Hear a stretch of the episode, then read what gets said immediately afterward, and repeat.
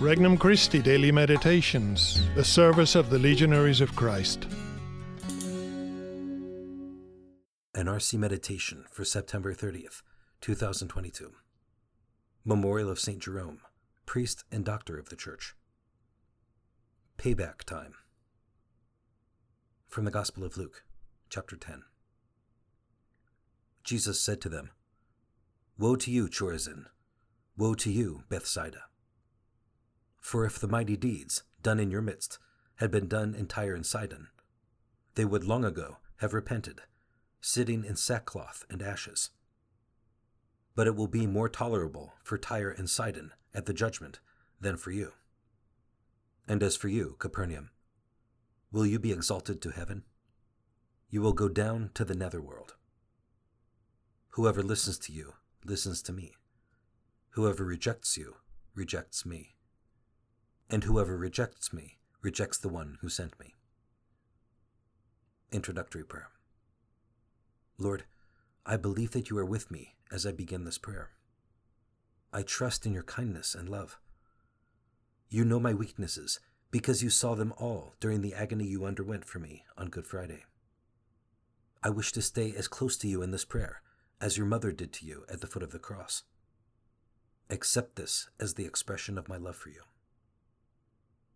Petition Lord, help me to appreciate your gifts and use them to the best of my ability for your glory. First reflection The privileged few. Today we see another side of Jesus in the gospel. Often we see him as the miracle worker, curing the sick, raising the dead. But now we see the flip side of these miracles.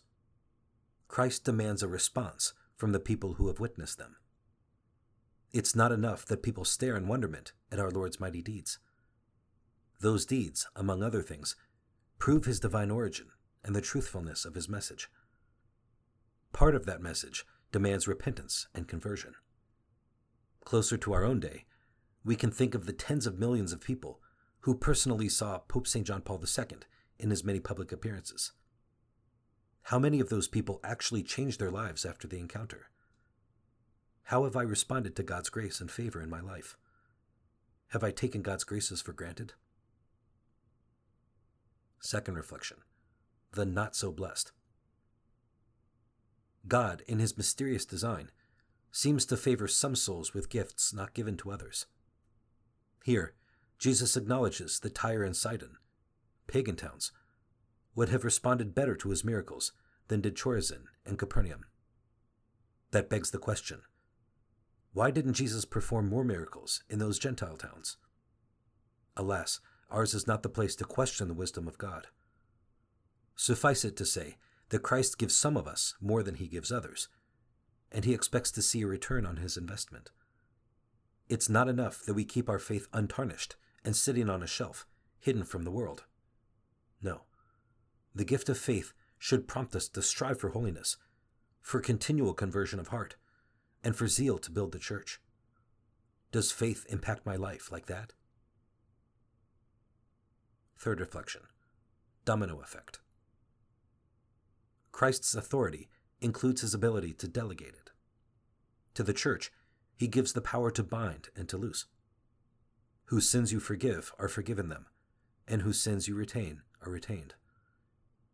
Moreover, number 891 of the Catechism observes that the Roman pontiff, head of the College of Bishops, enjoys infallibility in virtue of his office, when, as supreme pastor and teacher of all the faithful, who confirms his brethren in the faith, he proclaims by a definitive act a doctrine pertaining to faith or morals.